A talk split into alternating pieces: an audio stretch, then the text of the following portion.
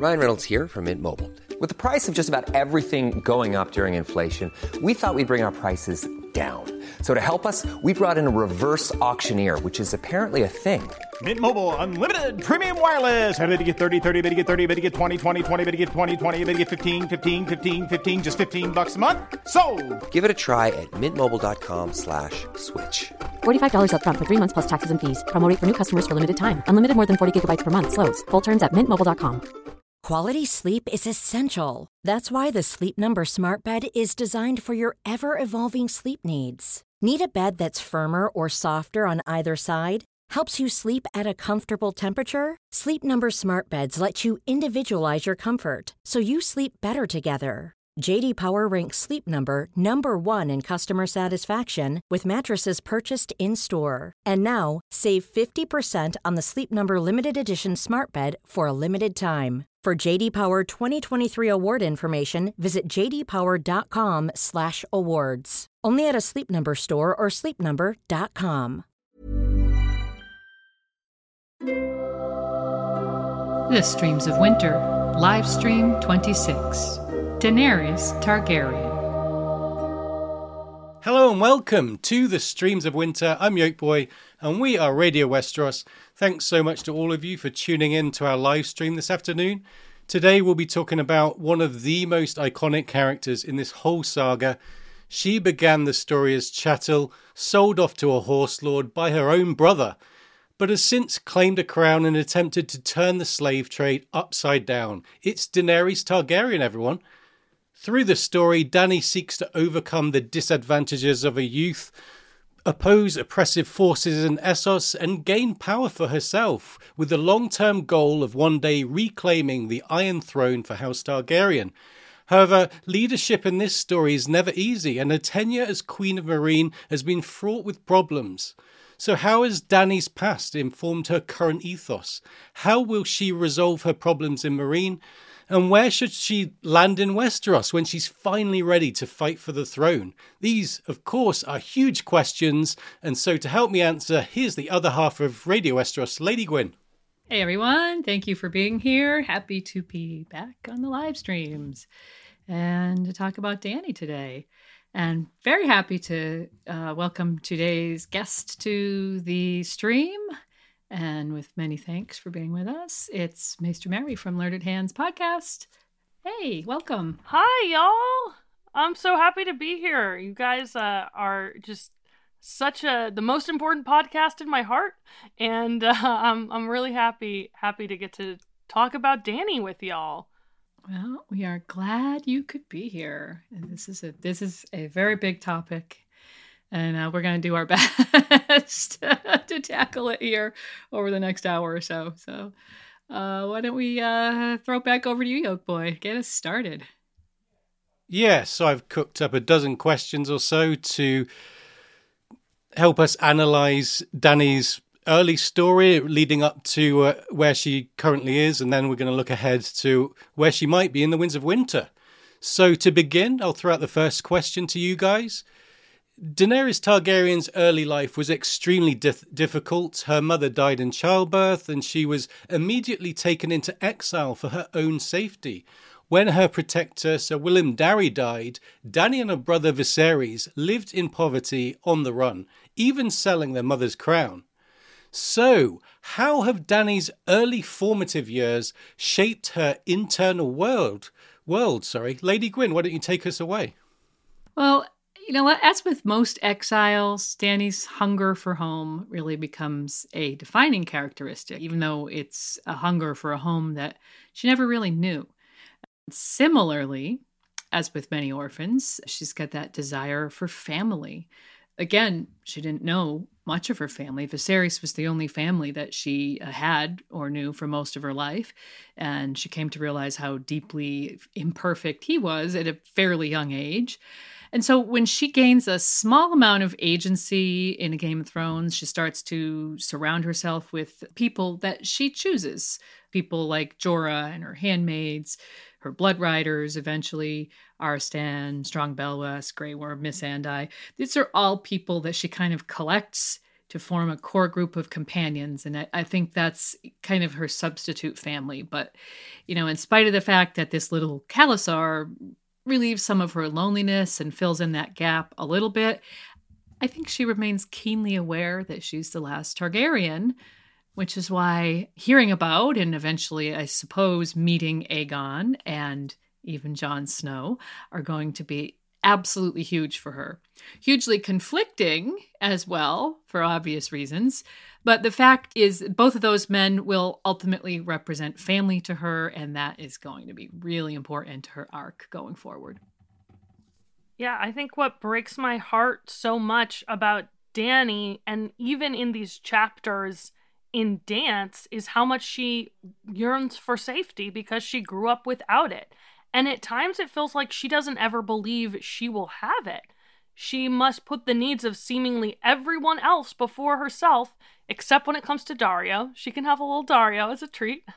But looming large in her dream of safety is the red door. It's in 6 out of 10 of Dany's chapters in Dance. And this temporary refuge in Braavos, that becomes the symbol for the story that Dany still has to tell herself about her past. The red door becomes Dany's version of Gatsby's green light, that idealized memory of love, and in Dany's case, safety and belonging that she yearns for but never had. One example of how this shapes her internal world and creates her need to protect the innocent is Dany's desire to protect Missandei. After the Sons of the Harpy murder Missandei's brother Mossador, Dany offers to send Missandei home to Noth. And then there's this exchange that absolutely chokes me up every time.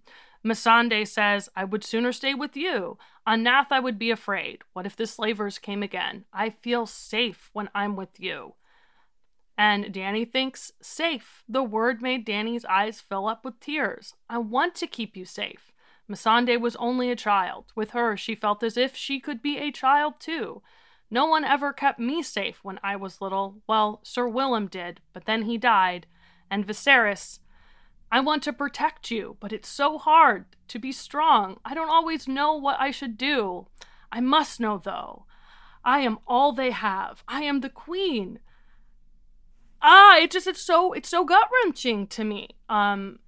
And it's just every time Dany fails to protect the innocent, she's reliving this trauma because it's as if she's failing to protect herself and reliving the helplessness of her childhood and her fear of being nothing more than a weak girl.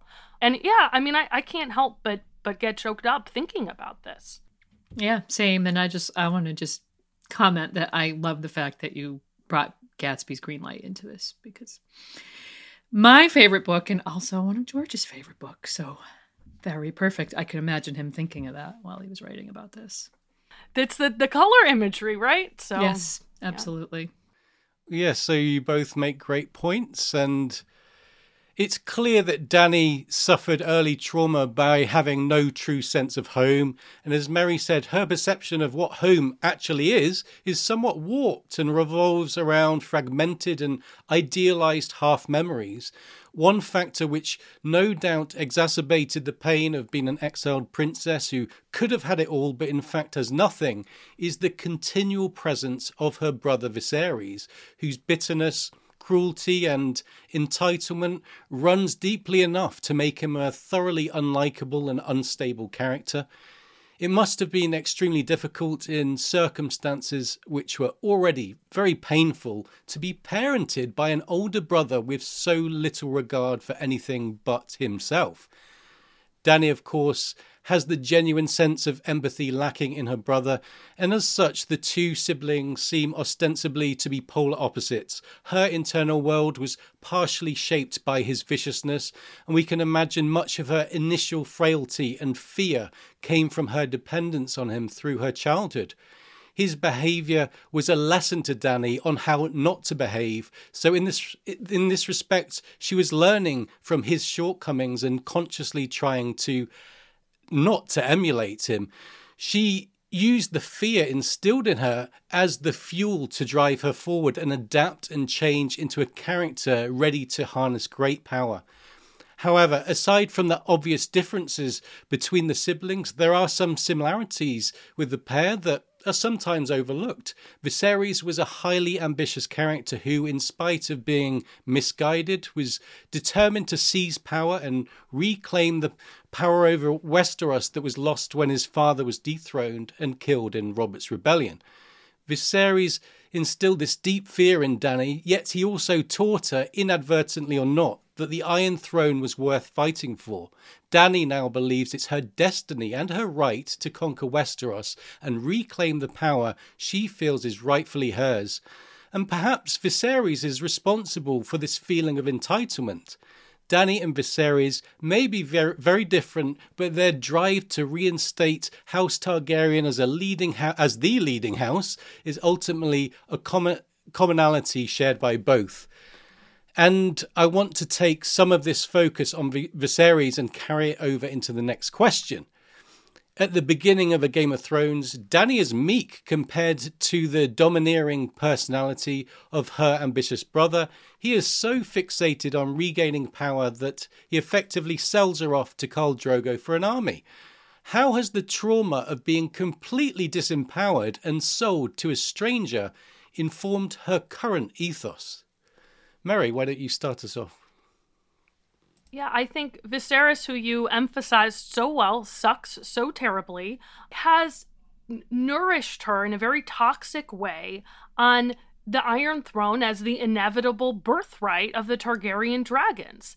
And Viserys' kind of megalomania, it catches Dany in between her simple dream of safety, which is symbolized by the Red Door, and her brother's feeling of entitlement to power. That's the Iron Throne. And I think both of those feelings are ways she copes with the instability of not having a place to belong and feeling disempowered. But I think much of the trauma of Dany's childhood is that who she is, being born as a dragon, that also made her hunted and unsafe. I mean, this literally killed her family and took her home. But at the same time, her brother is telling her that being a Targaryen is supposed to make at least him powerful, the hunter instead of the hunted. And she is powerless against Viserys, who is supposedly her protector and her only family. Viserys abuses her and justifies it with, "You don't want to wake the dragon." He declares he's the only real dragon. So I think for Daenerys, the trauma of her early loss and loneliness and fear become inseparable from the legacy of the Targaryen dynasty into which she's born. Her exchange with Barristan about, what she believes is the universal guilt of the usurper's dogs is an example of how this affects her psyche. She has internalized the trauma of being hunted, and her gut reaction is the merciless reaction of a predator, the assertion of her newfound power. To be sure, she has dissonance about it, but this visceral instant reaction, that is Dany dancing with her trauma, not only with the ghosts of people she never knew, her dead family and their killers, but she's also dancing with the ghost of someone she knew all too well, the abusive brother that taught her to think that way. And that is a violent and unstable darkness that her noble desire to protect others is constantly fighting against. Great points. And Viserys selling Dany off to further his own ambitions, I think, was a great personal betrayal, as Mary has outlined so well. He shows no amount of sympathy toward her as he sends her forth into a truly terrifying situation. At this stage, Dany is a passive character in that everyone around her is making decisions on her behalf, and all she can do is react to them. She has no control over her own destiny. However, in spite of the great insecurity and tremendous suffering, this is an important stage of her character growth. Dany is learning firsthand what it is like to be human chattel, and perhaps we can view what happens when she reaches Slaver's Bay to be a reaction to the very moment her brother traded her in for his own ambitions.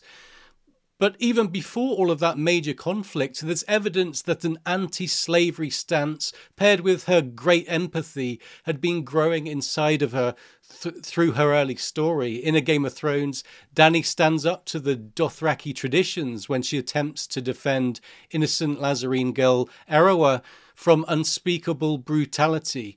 No doubt Dany recognised the terror of being absolutely disempowered from her own experiences, and Dany uses whatever power she had gained to put a stop to it.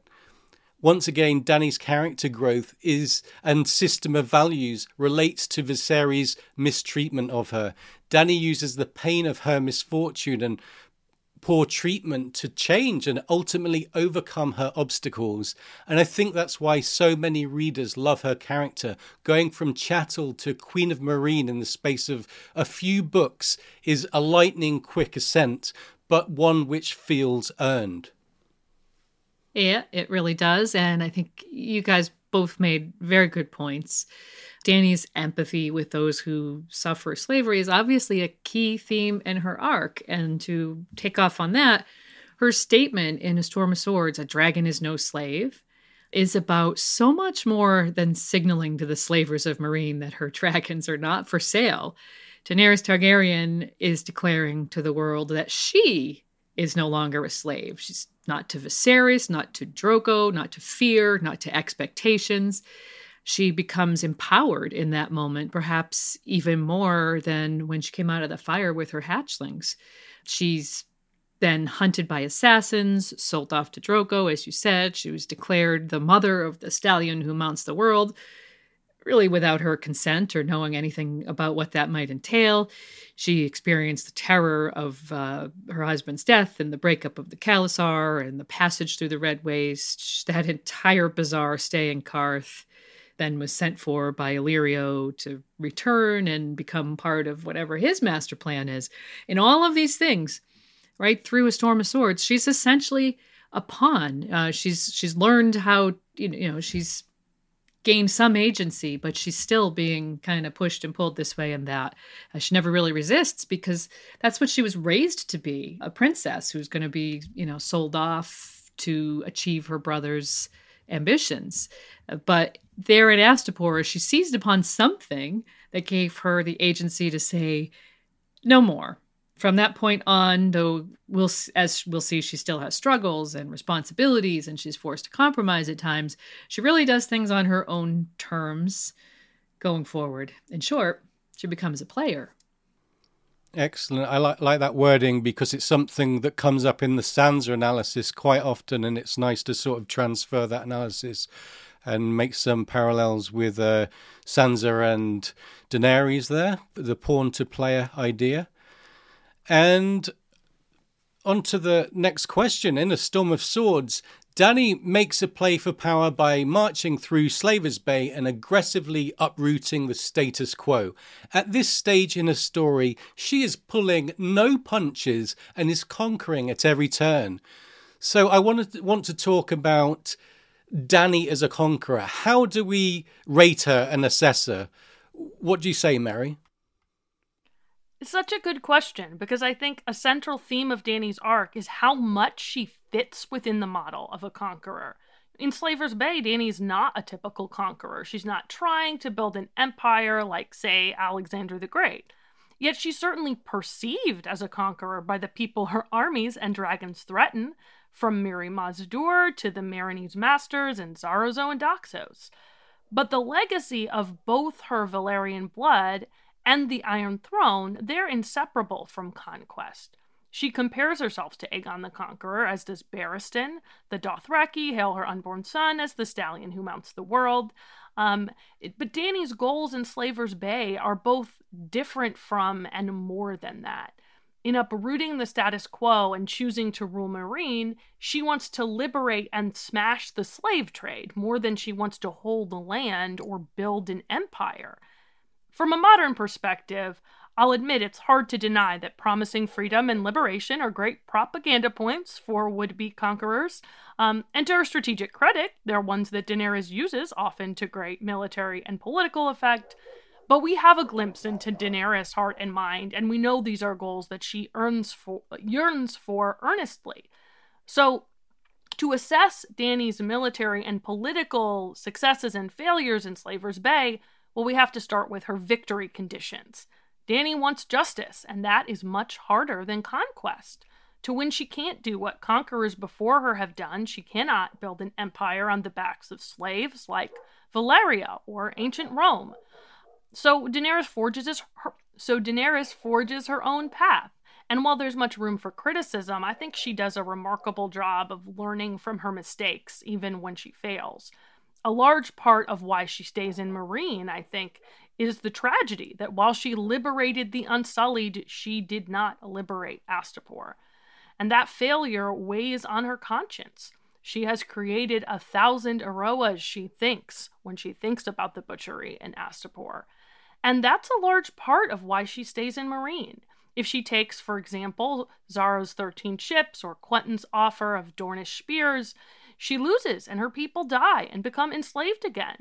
So what kind of conqueror is she? Is she a dragon or a Mysa? A stallion who saves the world or one who merely mounts it? That's the conflict by which Dany judges herself, and that is her crucible in Winds.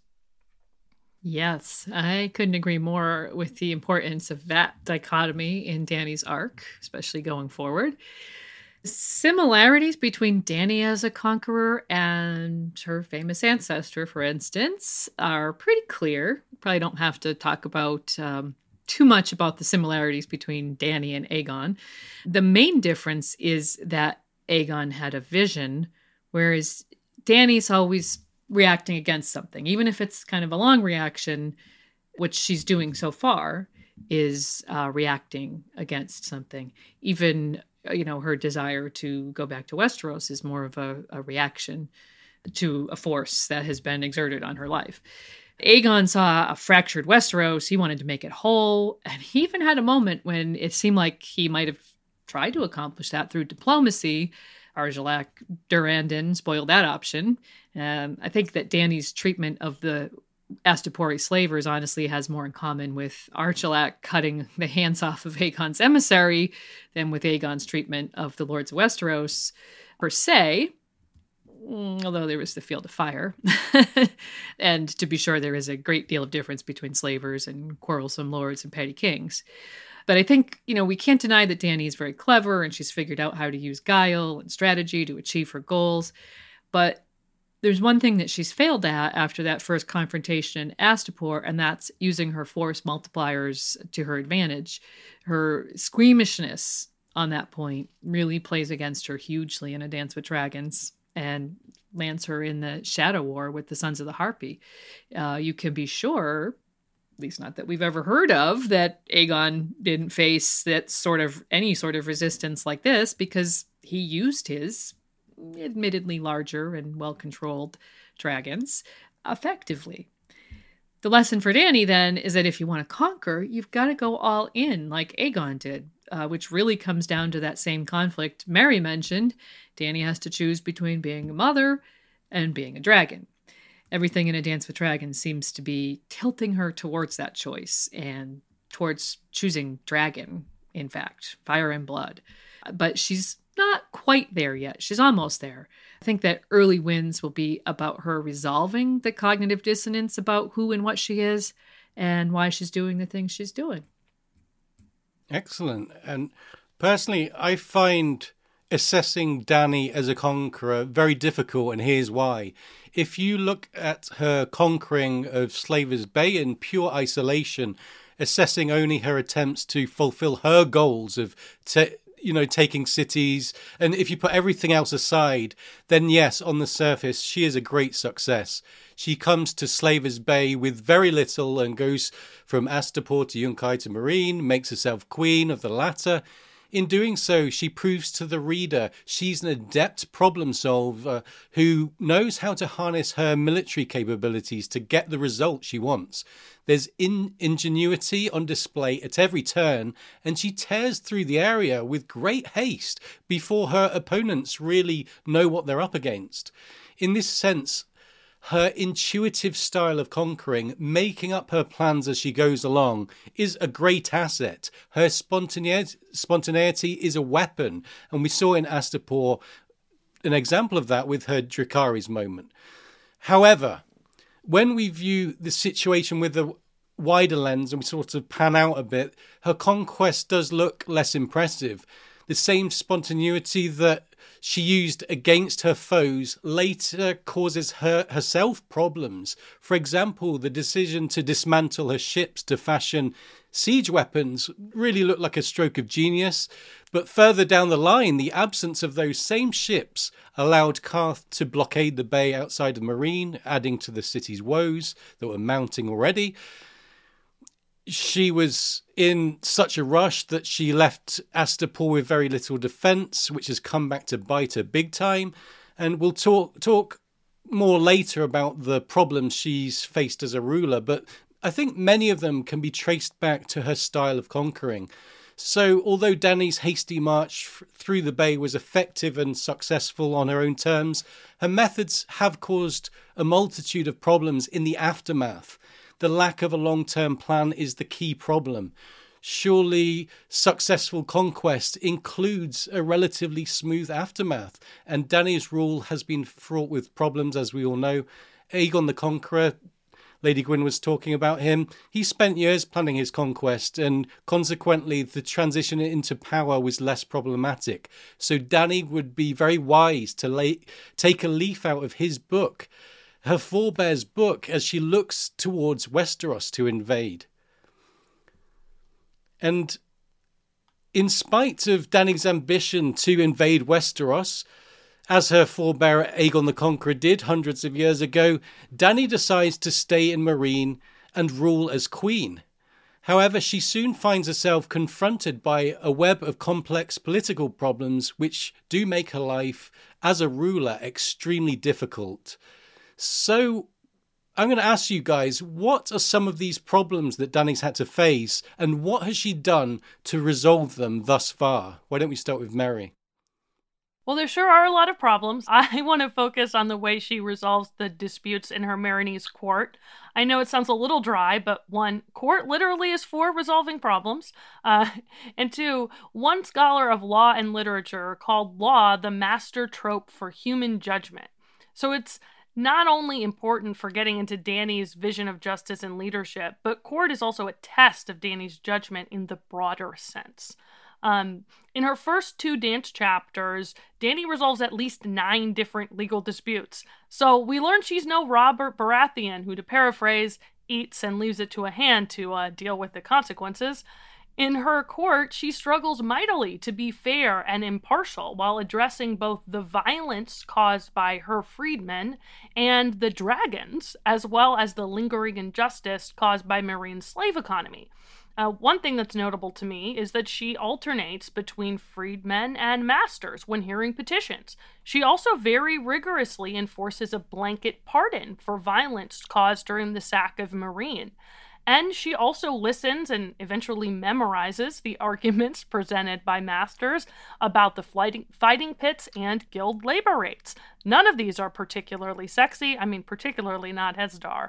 But they are all things that Dany listens to intently. But recall that by the time she marries Hizdahr, Dario has to cajole her into holding court. And it's clear that she has become exhausted and frustrated. And it's easy to relate. Court does seem futile most of the time. And for Dany in particular, the freedmen are continuing to be mistreated and are relatively powerless still. The violence of the insurgent Sons of the Harpy, it seems like it was only quelled by her uneasy marriage alliance with Hizdahr, which has forced her to make concessions that compromise her vision of equality. All the while, she's haunted by Drogon's murder of Hosea, just to name a few of her seemingly 1,000 problems. You know, whether and how she can remain committed to solving these problems, you know, writ large and small over the long term is her real test. Other people in the fandom have compared Dany's occupation of Meereen to the Reconstruction era after the American Civil War, comparing, for example, the Sons of the Harpy to the KKK. Most modern historians view the Reconstruction as a failure. Despite war and legal change, de facto slavery and discrimination were not rooted out. So the takeaway for me here is, look, Dany has a monumental task facing her, no matter how you characterize it. You're bang on there, Mary. Made some great points, and it's really interesting to get your view of Dany's methods at court, because I know that's your background. I want to focus on one aspect that you mentioned, the problem of Drogon killing Hizdahr. Dany's conquest of Slaver's Bay began with Drogon's fire, and a lot of Dany's clout comes from the fact she has 3 growing dragons. Yet Dany has raised the dragons instinctually and doesn't quite know what to do with them. She locks Viserion and Rhaegal up in a makeshift dragon pit within the Great Pyramid, because as a leader, she wants to protect her people.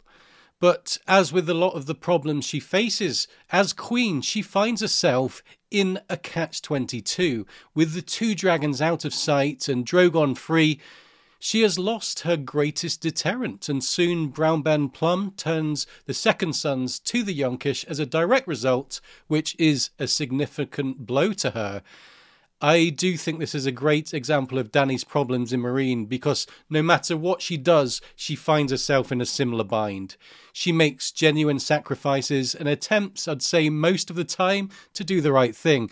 This is excellent writing from George. There's a degree of realism in the difficulties Dany faces as a ruler. He's really not making it too easy for her. All of Dany's conundrums seem to overlap like some complex political web, and layering these binds on top of one another allows George to explore his classic human heart in conflict with itself motif that he so dearly loves. What do you think, Lady Gwyn? Yeah, I think you guys have made great points about Dany's leadership style, how she handles her dragons. I want to focus on the Sons of the Harpy for a moment, because there's some overlap there with both of those things. Early on, Dany takes child hostages from the Great Pyramids to ensure the good behavior of the wise masters. But she quickly shows herself to be unwilling to use those hostages to punish their families. And yes, that's a euphemism for killing children, but her reluctance certainly isn't unrelated to the death of Hizdahr that you just mentioned.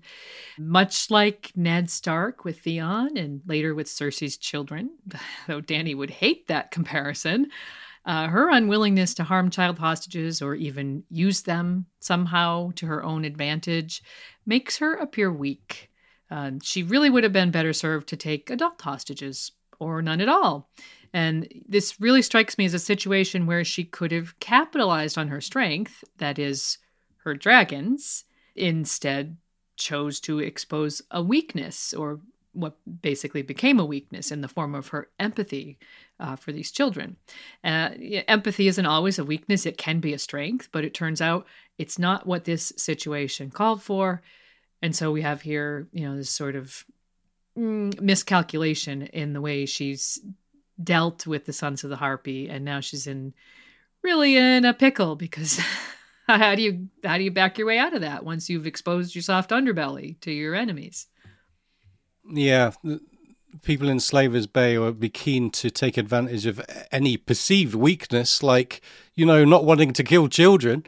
But you make a great point that she could have got adult hostages, and they could have had more meaning then. Okay, so on to the next question. Dany's problems that we've highlighted in Meereen come to a head when she's obliged to preside over the brutality of Daznak's pit, following her impromptu flight from the pit on Drogon's back. Dany finds herself suddenly lost in the Dothraki Sea from out of nowhere. It's a complete change of scenery. So why do we think George chose to take her into the wilderness, and what do we learn about her in that solitary chapter? I'll take the first go on this. I think removing Queen Dany from the bustle of city life with all its endless complexities to a position of solitude in the wilderness is a purposeful act of contrast by George.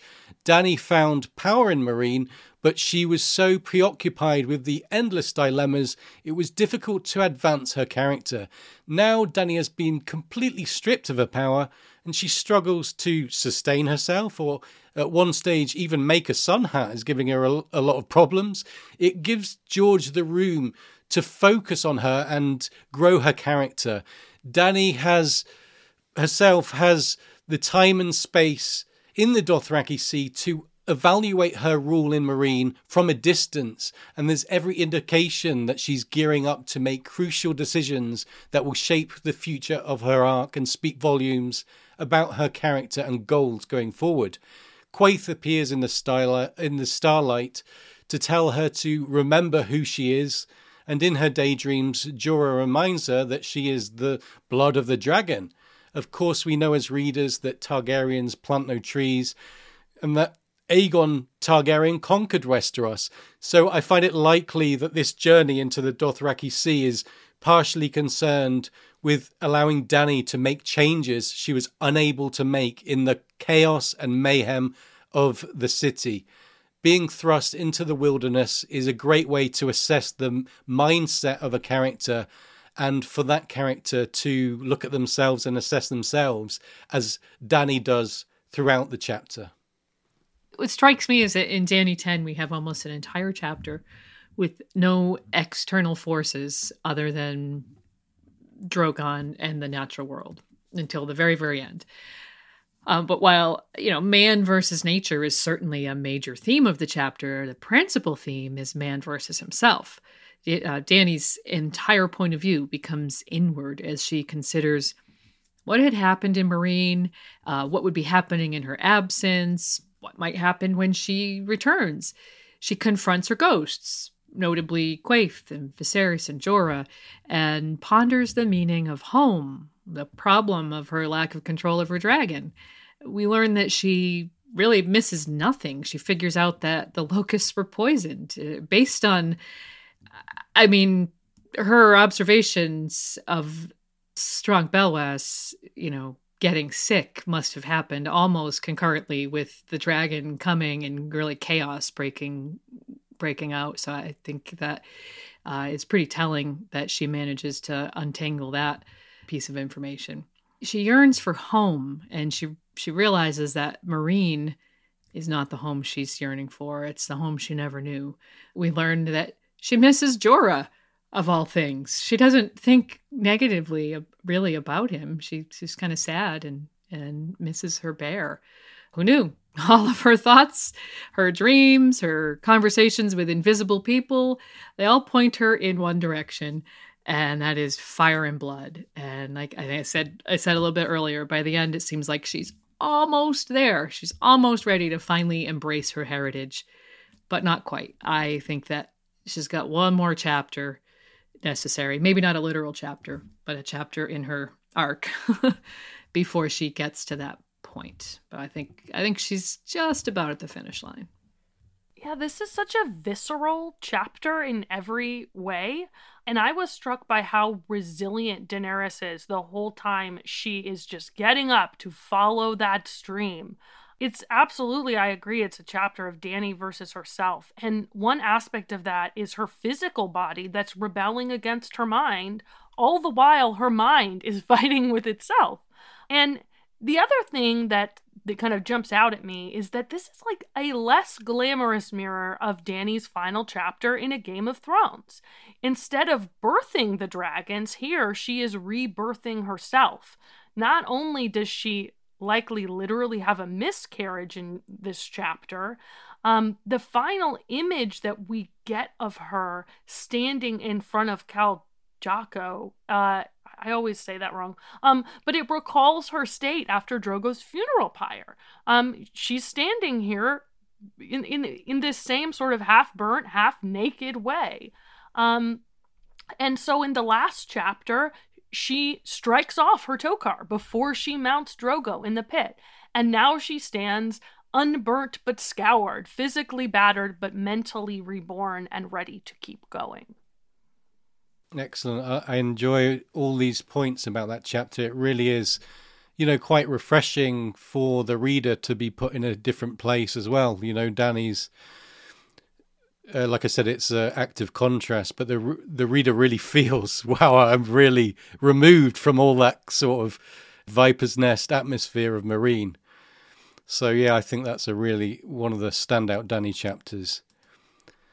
Okay, moving on. After days of wandering alone through the endless grass, Dany is finally found by Khal Jhaqo in spite of Drogon's presence, Dany might still be vulnerable, as there are still question marks within that chapter about exactly how much control she has over the dragon. Dany's fate is therefore left open as a cliffhanger, ready to be resolved in The Winds of Winter. So, simple question, what do we think happens next? I'll kick this off. My guess, I've talked about this in the primer and probably elsewhere because it's a view that I've had for quite a while. I haven't really shifted from it, but my guess is that Daenerys, one of the Winds of Winter, could begin with Dany on her way back to Vaes Dothrak as Khal Jhaqo's captive, which, you know, a lot of Dany fans don't like the sound of, but bear with me. I think we'll see what happened at the end of her Last Dance chapter in a flashback as she's sort of on the way travelling to Vaes Dothrak. It makes sense to me that George would disempower Dany as much as possible during the early Winds chapters because it would lay the groundwork for a rising empowerment arc through the novel. We're repeatedly reminded of the Dothraki tradition of Khaleesi being obliged to see out the rest of their lives in Vaes Dothrak when their husband has died. So you do have to wonder why George designed the Dothraki culture like this. Was it pure world building, possibly? Or did he have a plot point in mind? Dany effectively belonging to other people once more fits the theme of going back to go forward, as does returning to Vaes Dothrak. From there, I think we'll see the true strength of her character, and she will rise to power, fulfill prophecy, and turn her dire situation on its head, as she tends to. This makes more story sense to me than simply Drogon roasts Khal Jhaqo at the offset and she unites the Dothraki without too much opposition. There is far less drama in that story, although I'm not counting out completely. I just think that it makes less sense to me. So I'm of the opinion that Drogon flies off as Jhaqo arrives and Dany is forcibly taken back to the Dothraki capital to live out the rest of her years as a crone. But for Khal Jhaqo, it's only delaying the inevitable. Dany will make him pay later down the line for his crimes against Erua, and Dany's empowerment will come from within her, and it will feel thoroughly earned, I think. In this eventuality, there is potential for the brand of exciting mayhem only Daenerys can deliver, and yeah, that's why I like the idea. You know, she's pushed back to being nothing again, and then she sort of reacts and takes the place over, or what have you. What do you think, Lady Gwyn? Do you agree, or have you got a different opinion? No, I agree. I agree 100%. For me, this feels so much like something George would do. He leaves us with this tremendous cliffhanger scene of Dany facing her enemies with her dragon at her side, only for her dragon to fly away in the next scene. Dany 10 is full of references to how she can't truly control Drogon and how he does whatever he wants, even when he lets her ride on his back.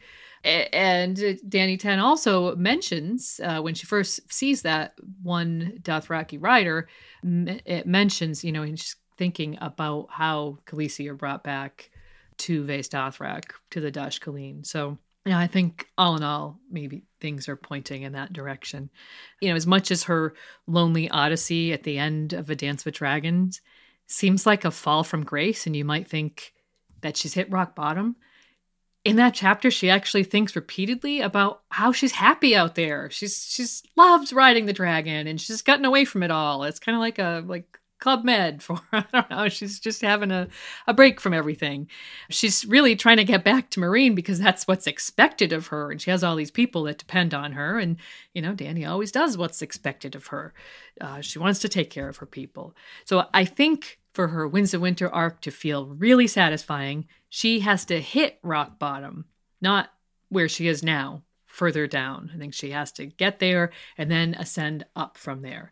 I've probably mentioned here more than once, maybe in an episode or maybe in a live stream, the Man in Hole story arc, which was defined by Kurt Vonnegut. And here is his explanation. He says it needn't be about a man or a hole. It's simply this. Somebody gets into trouble, gets out of it again, And it's not accidental that the line or the arc ends up higher than where it began, because this is encouraging to reading. And while he's doing this, he's actually drawing a line that goes, drops down and goes boop, way up there, like a giant check mark. But simply, I think in The Winds of Winter, the Dothraki are going to be Dany's Hole. That's so interesting and perfect. And it leads into a little digression I have about the Dosh Kaleen and whether they're just this world-building element of Dothraki culture. And in particular, what I think is interesting is that this element that the Dosh Kaleen have very rigid gender roles that literally result in imprisonment, because that same idea comes up elsewhere in George R. R. Martin's writing, specifically in his first novel, Dying of the Light, which is, by the way, very much about people's identity crises. Women are dubbed Ein Kethi and locked up in caves, save for reproductive purposes. And so I think the Ein Kethi and the Dosh Kaleen serve a similar thematic purpose for George. And while I know this is extremely literal, it is to give his female characters a gender prison to overcome, to illustrate as vividly as possible that the cultural forces that tell not only women, but any person, what they can and cannot be are a metaphorical kind of prison. So Dany's confrontation with Jhaqo and eventually the Dosh Kaleen, to bring it back to the Man in a Hole story, well, they represent the whole as cultural constraints and metaphorically the cultural constraints that Dany is butting up against. They're not just those of the Dothraki and Meereen and Westeros. All of these different cultures tie Dany's hands and impact how she's perceived. So broadly, I think what she does in Vaes Dothrak is going to foreshadow her barrier and norm breaking, both broadly and then with respect to her gender specifically. One thing that's on my mind is, maybe breaking the rule that no woman can sit the Iron Throne.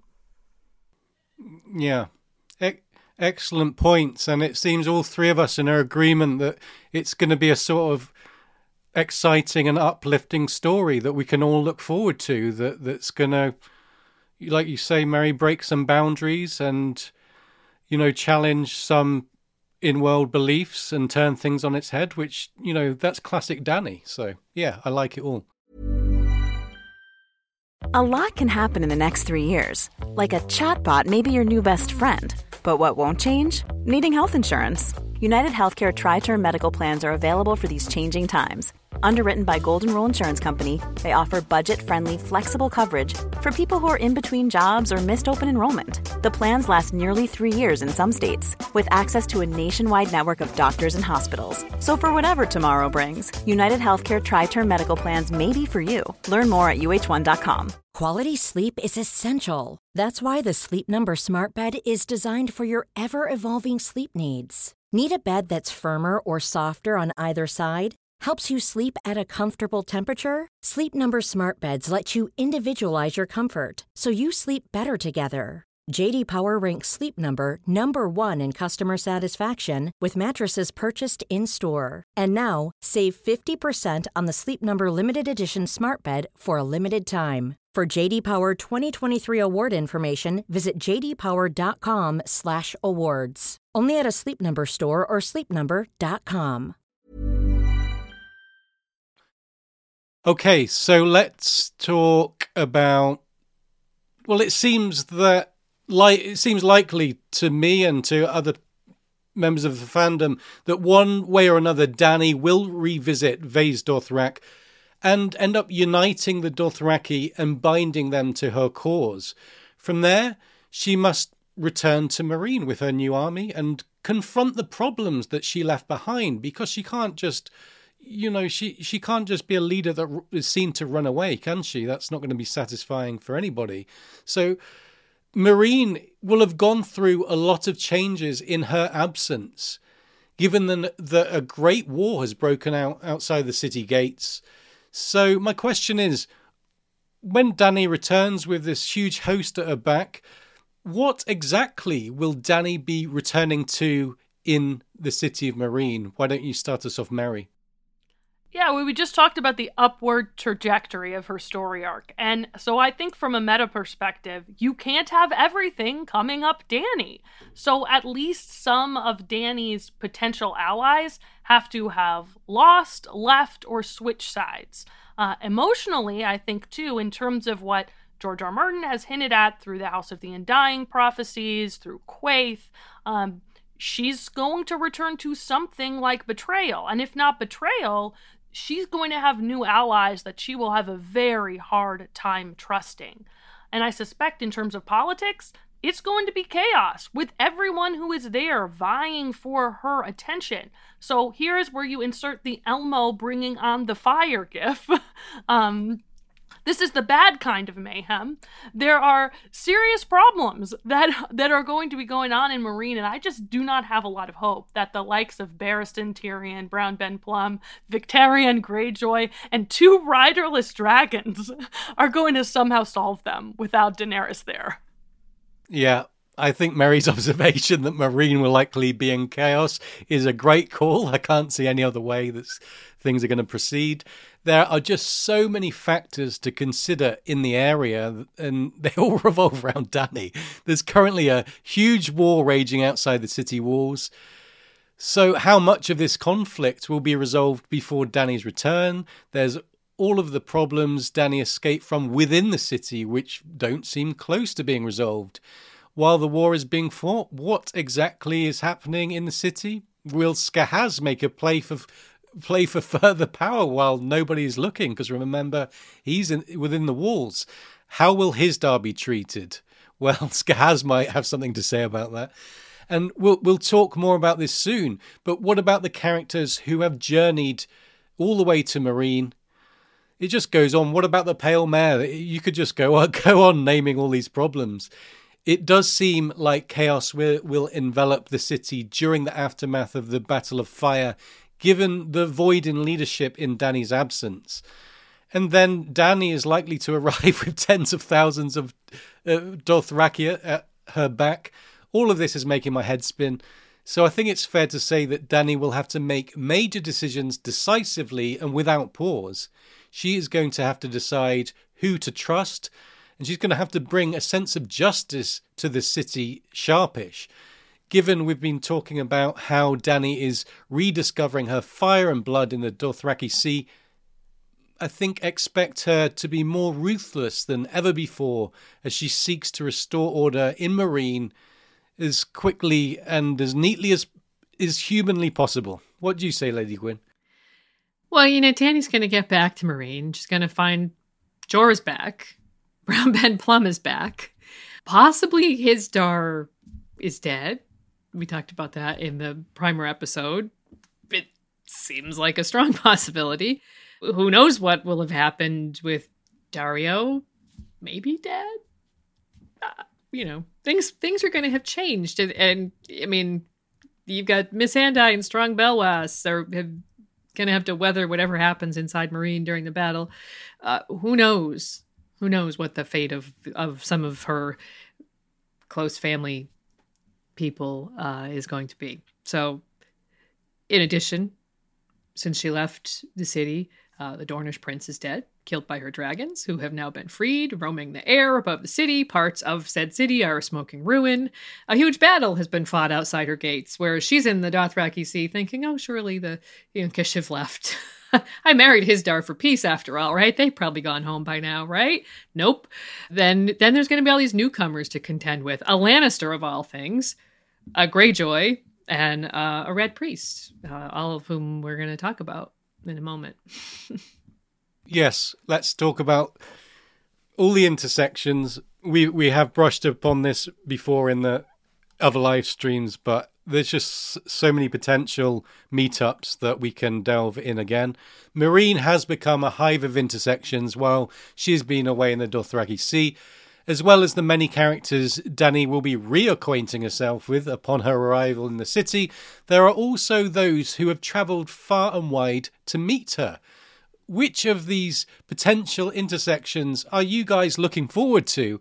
And how will she deal with the many characters who will be desperate to interact with her?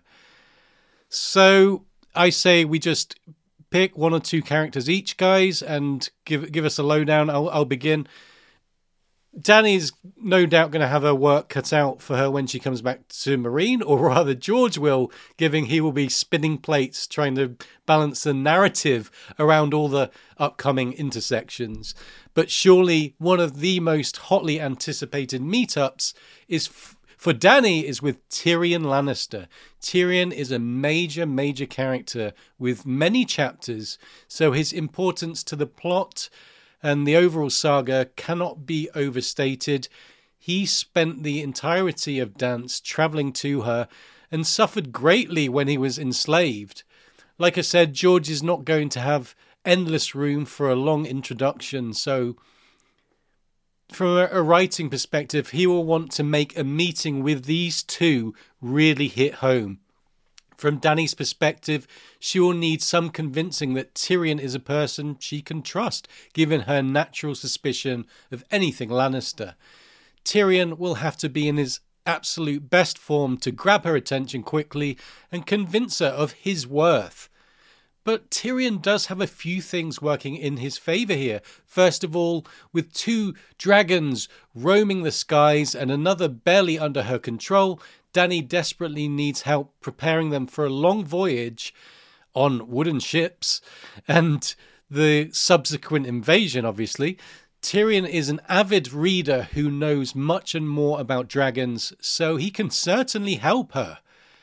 It's been set up for a long time that Tyrion has this great knowledge, and that's exactly what she needs. Next is the fact that he spent time with Aegon, John Connington and company. Dany will surely be desperate to know more about Aegon given her lack of living relatives. It's anyone's guess how she'll react to the details that Tyrion will offer her. And it's exciting to consider what exactly he'll tell her, given he was a large part of the reason Aegon decided to strike west. So don't expect him to be wholly honest about everything. And last but not least, Dany will be looking to enlist Westerosi characters to her cause. Those with an inside knowledge of King's Landing will be highly valuable to her, and she would be foolish to spurn any offer of help from Tyrion in this regard. She does have Barristan, sure, but in Tyrion, she has someone who, as Hand, contemplated the defence of the city very deeply, and so he knows every strength and weakness there is to know. It's going to be a meeting of two sharp minds when these two characters are on the page, and it's no wonder that fans have been looking forward to this interaction for many years now. The moment we see these two together, it's just going to be enthralling. I cannot wait. Hopefully we'll get a scene where Dany introduces Tyrion to the dragons, which would be great to see from his POV. There's a lot to look forward to with this intersection, and even though we can assume that Tyrion will find a way to become important to Dany, how this unfolds will be intriguing, given George has got the option of covering their interactions from both sides, with the reader being privy to their private thoughts and opinions and so on. So we're going to find out what they make of each other, and that will be fascinating. What do you say, Mary? Who are you looking forward to? Yeah, I'm really excited about Moqorro, as well as any other agents of the Red Temple. Part of this is because I really want to know what is up with Dragonbinder. But the deeper part of it is that I'm fascinated by how Daenerys is going to interact with the religion that literally believes she's the legendary savior Azor Ahai. On one hand, it's possible Dany doesn't love the tactics of the Red Temple. They brand their acolytes as slaves of R'hllor. Plus, Moqorro seems to have allied with the vile Victarion Greyjoy. Seems to have. But on the other hand, the principles of Dany and the Red Temple, they harmonize. So an alliance seems almost inevitable. The Red Temple's preaching a kind of liberation theology that we know is fomenting slave uprisings in Volantis that we suspect might spread to the incoming Valentine naval fleet. Not only does this massive ground-level support have tremendous implications for Dany's potential political and military power, it's bound to have a huge impact on her identity. I can also imagine that Martin was familiar with the Catholic liberation theology movement, whose focus on justice for those living in poverty helped give birth to Nicaragua's Sandinista revolution in the 80s. Incidentally, there's a lot of similarities in the religious imagery of the Red Temple's Azora High mythos and Catholics preaching liberation, who in that time period called rebels guardian angels with fiery swords. So I'm really interested to see if those parallels develop. And up to this point in the story, Daenerys has thought of herself as a Maesa, not as a literal messiah. So her relationship with Moqorro and the ideology he represents are likely to be just as revealing as Stannis' relationship with Melisandre was. In Stannis, the lawful right to the Iron Throne and the religious mantle of Azora High merged into an often frightful righteousness and inflexibility. So how much will her arc echo Stannis? Will Dany trust the powerful Moqorro at the expense of her more earthly advisors? If Dany is paired with a more powerful Red Priest and an army of fervent R'hllorists, for better or worse, that's likely to impact her military priorities, her tactics, and her sense of power and place in the world. Martin's clearly playing with the Chosen One trope here. And Moqorro, and perhaps Marwyn as well, are primed to show us how being the Chosen One will bring balance to the Force. I mean, drive Dany's story. I'm glad you mentioned Marwyn. Someone in the chat also mentioned Marwyn, and we don't have a lot going on here with Marwyn, but I think he's going to be very important to her because he has the potential to bring her a lot of knowledge about her background, which is lacking with a lot of her other advisors. So I actually am very much looking forward to what happens with that particular intersection. And we mentioned this in the episode, but timeline-wise, everything should be primed for him to be kind of arriving very soon after the battles. So looking forward to that. But the other thing I want to talk about is how on Planetos do we suppose Dany's going to react to Victarion Greyjoy? I mean, he's basically a Westerosi pirate who has designs on her dragons. And I don't think he's going to be particularly good at hiding that. In fact, you know, if I know Uncle Vicky, if he meets Dany, he's going to roll in and just say, I'm here to marry you and take you and your dragons back to Westeros. Again, someone who wants to use her. And I think we've discussed that she's about all done with that. So there's pretty much nothing that her chief advisors, Barristan, maybe Jorah and Tyrion, and even Marwyn, if he shows up, are going to tell her about the Ironborn and House Greyjoy that will inspire any sort of confidence or interest in what he can offer her, except for his ships and the horn. So, you know, in Dany 10, when she's thinking about her lack of control of Drogon, it says the dragon lords of old Valyria had controlled their mounts with binding spells and sorcerous horns. And since she'll no doubt see her lack of knowledge on how to control the dragons as a problem, you know, when Drogon flies away and leaves her with the Dothraki, or when she gets back and finds the other two dragons just kind of flying loose above the city and making nests willy-nilly in the pyramids or wherever they like. I think she's going to find that her lack of knowledge, you know, that she needs to change that. And if she does find out that Victarion is in possession of one of these horns that she was just thinking about, she'll pretty much, I think, be interested in what he's offering. Not the marriage part, though. The more likely scenario is that she sees or hears what happens when Victarion tries to use the horn and is faced with the puzzle of how to safely use it herself without the necessary sorcery to instruct her. Because, you know, it's possible Moqorro has some knowledge in that direction, or he may claim that he does, as he's done with Victarion, and might attempt to instruct her. But I'm pretty sure that his three surrogates are going to die if they follow Victarion's plan. I don't think those three are going to live. And if Victarion tries to go ahead and have a go himself, well, that's probably not going to go very well either. So I don't think that Dany's going to take kindly to his efforts or intentions to bind one of her dragons to himself. And since we're going to have an overabundance of point of view characters in the region, we know some of our point of views are going to be killed off in the Winds of Winter.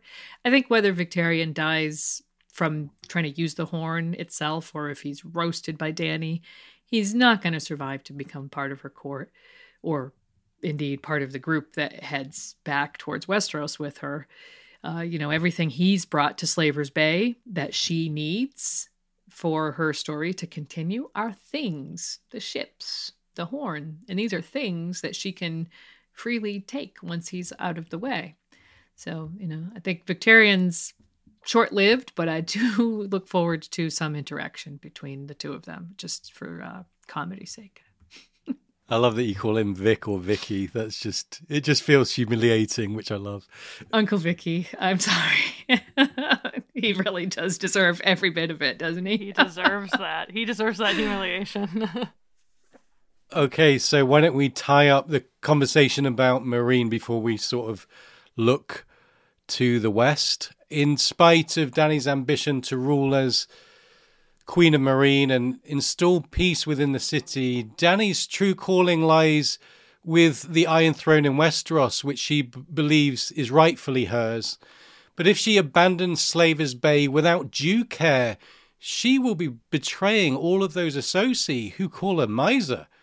So what can Dany do to leave Meereen, with all its problems, in a position of stability and prevent her interjection in the area seeming like a failed leadership practice exercise?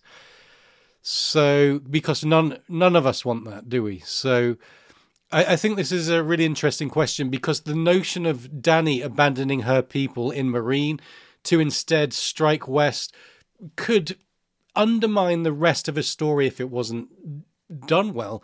It would be unforgivable, and it could taint her character in the reader's minds forever, and would be off-putting for those of us who have become immersed in the complexities of Meereen.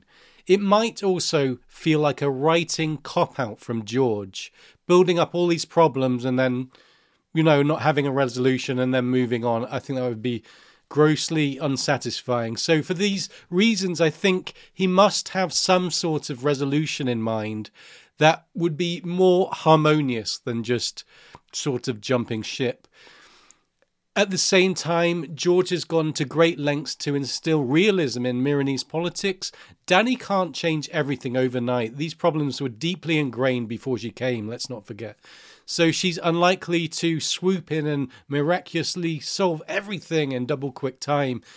Instead, it's likely that she'll have to make compromises, as she has done through her political tenure, and we might be left with a bittersweet taste in our mouths. I think George likes that bittersweet taste. He's mentioned it quite a few times.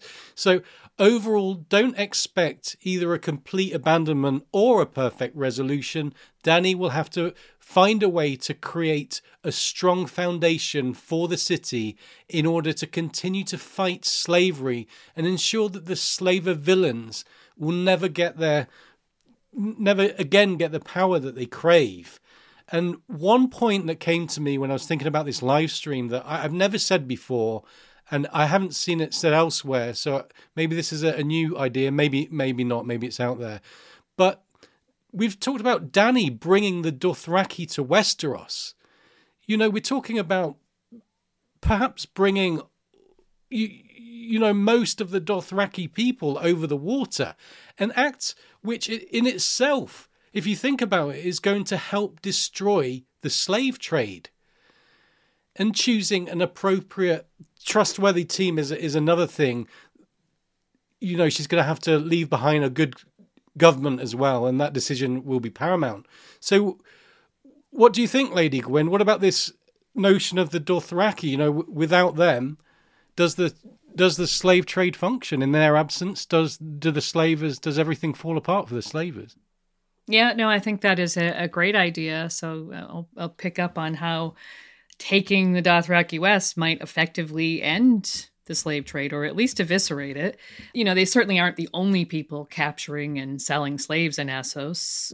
But, and of course, the Giscari cultures and some of the other associate cities that have slavery have specialized in breeding slaves. But, you know, as one of the main transporters of captured peoples to slavers' markets, the Dothraki are kind of the equivalent of the ships of the Middle Passage in real life. You know, without them, most of the trafficked humans don't reach the marketplace. And one thing many of us have learned in real life over this past year, through various, you know, shortages and slowdowns of goods and services, is that when logistics break down for whatever reason, so does commerce. So, you know, essentially the institution of slavery in Essos is a commercial venture upon which numerous social and cultural institutions depend. And once economies start to break apart, there's room or even necessity for radical change. And this is hinted at when Dany meets with Saruzoan Daxos in A Dance with Dragons, and she thinks about the history of the region of Slaver's Bay that she learned from Galazza Galaer. So I have a passage here. It says, "For centuries, Meereen and her sister cities Yunkai and Astapor had been the linchpins of the slave trade, the place where Dothraki Khals and the Corsairs of the Basilisk Isles sold their captives, and the rest of the world came to buy. Without slaves, Meereen had little to offer traders. Copper was plentiful in the Giscari Hills, but the metal was not as valuable as it had been when bronze ruled the world. The cedars that had once grown tall along the coast grew no more, felled by the axes of the old empire or consumed by dragonfire when Geese made war against Valyria. Once the trees had gone, the soil baked beneath the hot sun and blew away in thick red clouds. The Green Grace says, it was these calamities that transformed my people into slavers." And Dany thinks of herself as the calamity that will turn the slavers back into people. So certainly disassembling the wheel that makes the slave trade operate will be as radical as the changes that came to that region after the wars with Valyria. So yeah, I really think you hit that nail right on the head. We can't underestimate what a big, huge change that's going to be in the region. Yeah, y'all save me from going into like a very long explanation of historical materialism and how that meant we had to uproot slavery before we could make any significant changes. Because this is I think this observation from both of y'all is a perfect example of the way that economic forces shape history and power. And in particular, the role that the Dothraki play in that whole economic system. And so I can't agree enough with the fact that that's part of what Dany is going to do, and that I think is the very reason that she stands in front of Khal Jhaqo, because her intent is to return and get the Dothraki in order to end the slave trade. I think that is literally what one of the things Daenerys is thinking when she wants to reclaim the Khalasar. To speak further to the point of radicalism, I think anyone living in reality realizes that some economies, governments, and justice systems are just so fundamentally broken and built on inequality that incremental political compromise within that system isn't going to work. And while I think Dany's correct that the power base has to fundamentally change and perhaps violently in Meereen, I'm conflicted about whether Dany herself can make the kind of changes to that power base that will secure justice for Meereen in the long haul. On one hand, if we run the best case scenario of 3D chess or Syvas, she has a really good chance of coming out of the Battle of Fire with military, economic, and political advantages. If she gains not only the Khalasar, but the Valentine fleet ends up aiding her cause, she might well be in a position to leave behind some Unsullied and Valentine forces to defend Meereen on land and sea.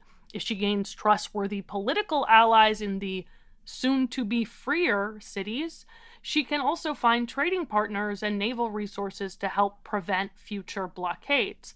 And while Dany is brilliant in her own right, as y'all have pointed out, Tyrion would be a great asset in this kind of game.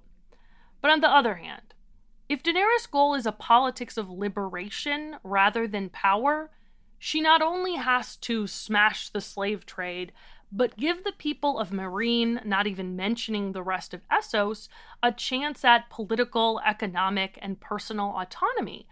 Daenerys' failure in Astapor is not just that she leaves the city undefended, it's that the Butcher Kings arise after her departure. I'm reminded of a meme that's based on Paulo Freire's Pedagogy of the Oppressed. All right, so picture a cat that's being bitten by a toy alligator, followed by a picture of a cat wearing an alligator costume. And the caption is a quote from Freire, which is, "When education is not liberating, the dream of the oppressed is to become the oppressor."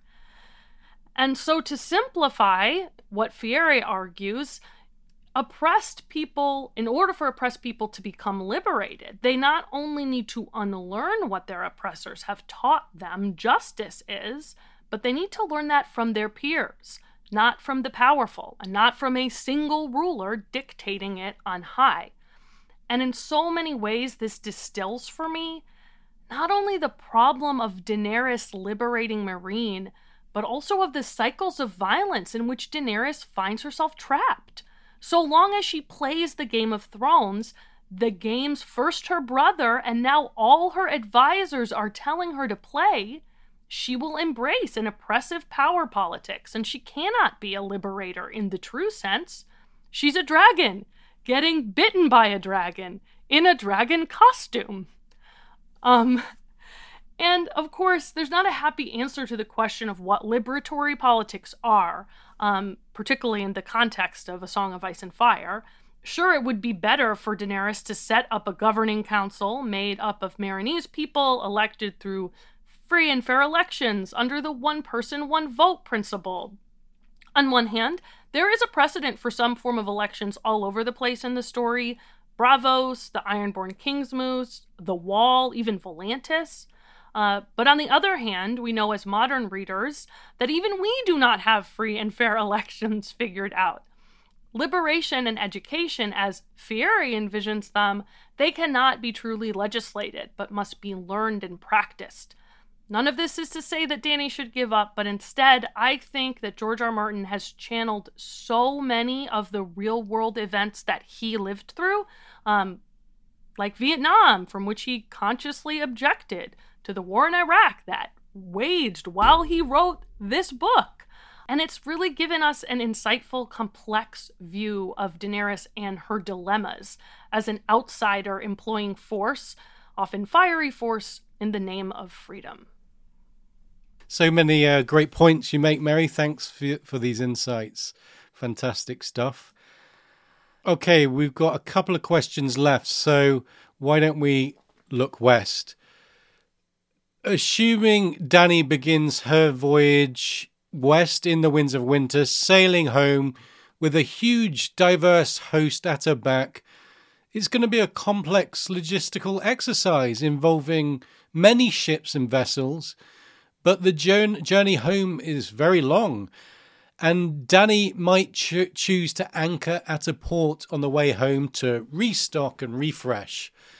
So, a simple question, where might Dany seek to disembark and why? What do you think, Mary?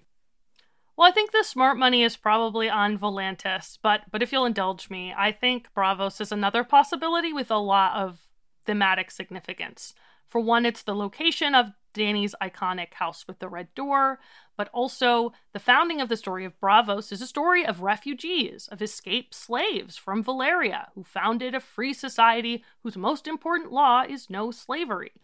Plus, Braavos and the Iron Bank are rich, and Fire and Blood tells us they helped bankroll Jaehaerys and Alisaine's improvements of King's Landing, for example. So I would want them as allies if I were Daenerys. But on the other hand, the city and its not-so-friendly Guild of Assassins might not be enthusiastic about the return of dragons to the world. But the reason I like Braavos as a potential waypoint is it gives Dany the chance to cross paths also with Arya /Cat /Mercy's friends. you know, who knows? But I think this would be a fun chance to pull some different parts of the story together while interweaving various different themes. Yeah, I love that idea. You know, I also wonder if, you know, if she's continuing to target the institution of slavery, it would be Volantis.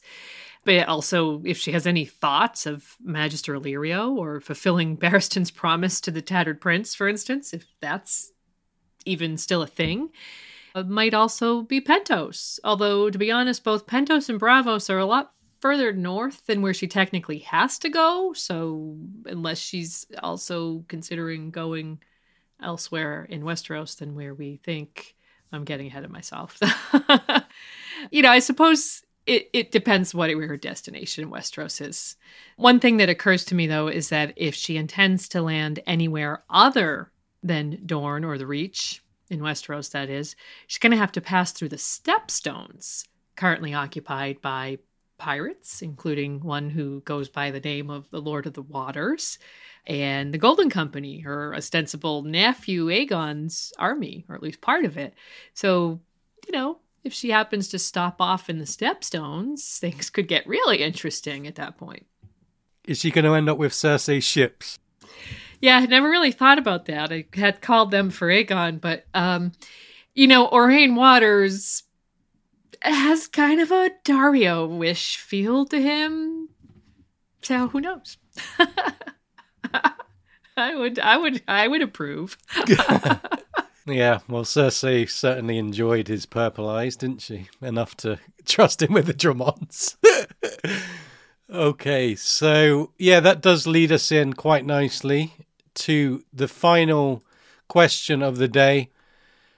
One of the first key decisions Dany will be required to make as she plans her conquest of Westeros is where exactly to land her forces. She needs to find the most advantageous setting to begin her campaign with aplomb. So where will Dany land? What advantages will she find there? And why do you guys think this would be her best option? Lady Gwyn, why don't you begin us? Well, I really think it has to be Dragonstone because, I mean, you've got the symbolism of her returning home to her ancestral home, family fortress, the place she was born. It's the place that her conquering ancestor that she has so many similarities with began his invasion of Westeros. And it's conveniently empty at the end of A Dance with Dragons. I mean, there's, you know, maybe a small garrison left by the Tyrell Lannister army that cleaned out Stannis's slightly larger garrison, but, you know, I don't think there's going to be any effective defense there. For one thing, the Tyrells and Lannisters are not going to be looking for trouble there. You got Stannis in the north, Aegon in the south, the Ironborn are off in the west. Who expects anyone coming from the east? Plus, you have Dany Ten of A Dance with Dragons, where, you know, she's adrift in the Dothraki Sea. In the beginning, she's staying at the hill where Drogon has made his lair. It says it's a stony island in a sea of green, and she names the hill Dragonstone and recognizes that it's become Drogon's home. It says Dany knew the lure of home. So besides encapsulating one of the main themes of her arc in 6 words, I think that sentence sets us up for how perfect it will be if The Winds of Winter ends with her arriving at the real Dragonstone, also a stony island in a sea of green, home at last. Only it's pretty likely that homecoming is probably going to be unsatisfactory in the way that dreams and fantasies once fulfilled often are. And I think that would nicely set up her conflict for the final book. It's really hard to argue with Dragonstone. I really think the only thing that counsels against it right for me is I wonder what the chances are of Daenerys learning about the threat of the others and choosing to head north instead, or being forced to go north instead are. I mean, of course, this can happen shortly after she lands on Dragonstone. Again, Stannis parallels. But I am really curious if for space and plot reasons, I mean, Dany has a lot to do in Essos, it seems. First, she might go somewhere like Red Harbor, or I don't know, like wherever Jon Snow is. You know, maybe she will land on Dragonstone in the final chapters of the books, but it just seems to leave so much story left for A Dream of Spring. you know, speaking as a huge dork who's tried to plot out all of the T-Wild POVs in order in a spreadsheet. I mean, just yikes. I'm open to possibilities because there's so much story to fit into this book. I for my answer, I want to go back to what Lady Gwyn said at the end of her answer, that she might go to Dragonstone, Dany might roll up on the shores of Dragonstone thinking that she's found home, but it might not be quite what she thought. So yeah, there has been much discussion about where she's going to land, the Vale, Dawn, or places near King's Landing being mentioned in the fandom for as long as I've been, you know, on the forums and the boards reading about it. People have speculated. However, Dragonstone looks right for the picking, and given the numerous advantages it could hold, I think if I was a betting man, I'd put everything on Dragonstone. Regarding the history, Dragonstone is where the Targaryen dynasty effectively began. Aegon the Conqueror used the island as his base. George does enjoy this echoing of the past, creating historical parallels, which then create deeper meaning to actions in the present. He's so good at that, and he does it repeatedly. For Dany to be in the place of her birth, surrounded by the great blackened walls and statues that were made and forged with magic and Targaryen dragon flame, it would certainly provoke the theme of home for Dany, which, as we've discussed, is a central part of her character and internal world. So if she does arrive at Dragonstone, it will be interesting to monitor Dany's internal dialogue and see if she truly feels at home in the historical Targaryen stronghold. You would think that on the surface she would be delighted to immerse herself in family history, but don't forget how dark, dismal and depressing Dragonstone really is. In the Clash prologue, we really get this sense of exactly how grim life is on the Rock, and for all the advantages it holds strategically, there's also the chance that Dany finds herself disillusioned by the reality of Dragonstone. Dany's search for a feeling of home might not end with Dragonstone. It might be like Meereen. She gets there and she thinks, well, this isn't home. Doesn't feel like home. The speculation about where Dany will land is usually focused on military and logistical analysis, but don't forget there's a human story in there.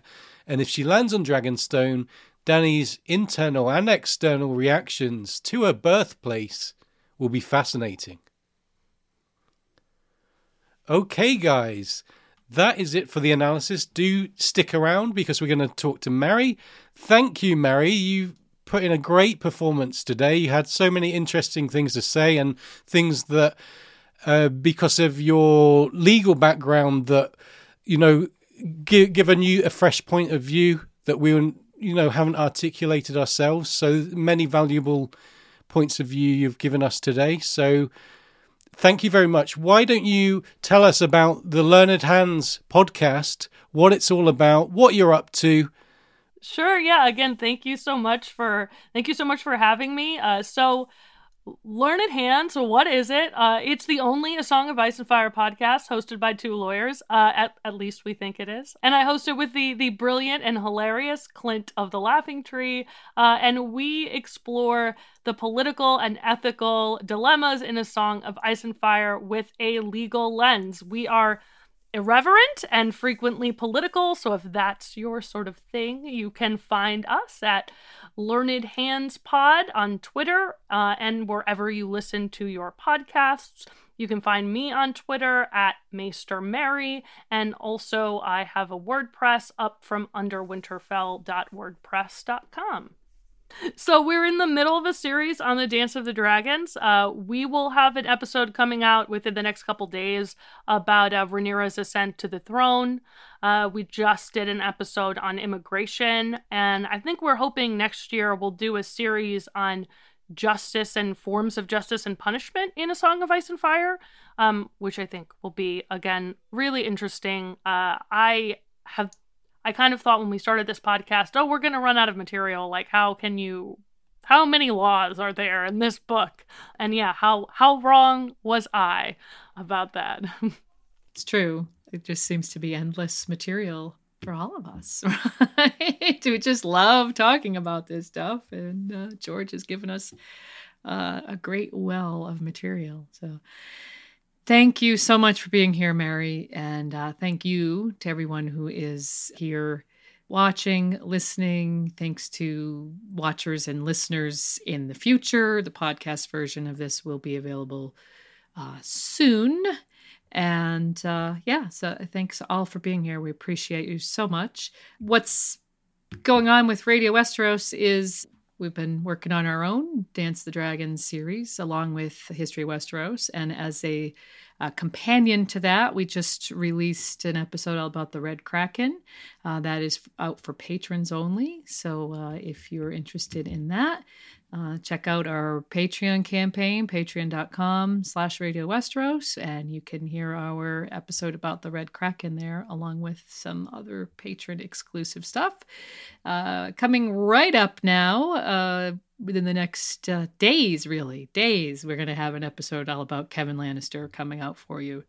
And that is what we're up to. So don't forget to like and subscribe before you leave us. Thanks again for being here.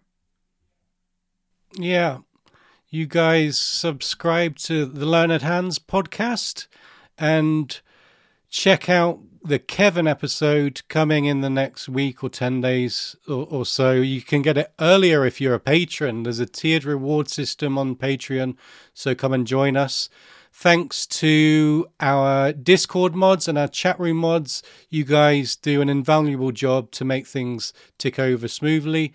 And thanks to all our patrons. And yeah, check out our Patreon campaign. You can get, as well as early releases, shout outs and all types of stuff.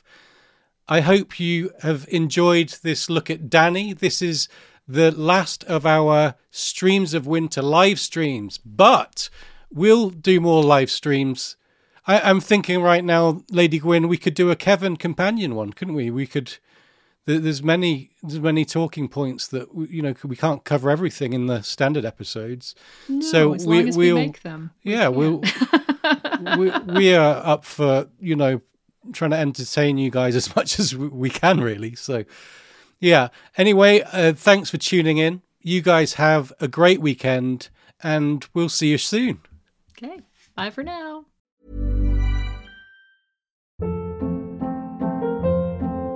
Hold up. What was that? Boring. No flavor. That was as bad as those leftovers you ate all week. Keke Palmer here. And it's time to say hello to something fresh and guilt-free. HelloFresh. Jazz up dinner with pecan-crusted chicken or garlic butter shrimp scampi. Now that's music to my mouth. HelloFresh. Let's get this dinner party started. Discover all the delicious possibilities at HelloFresh.com.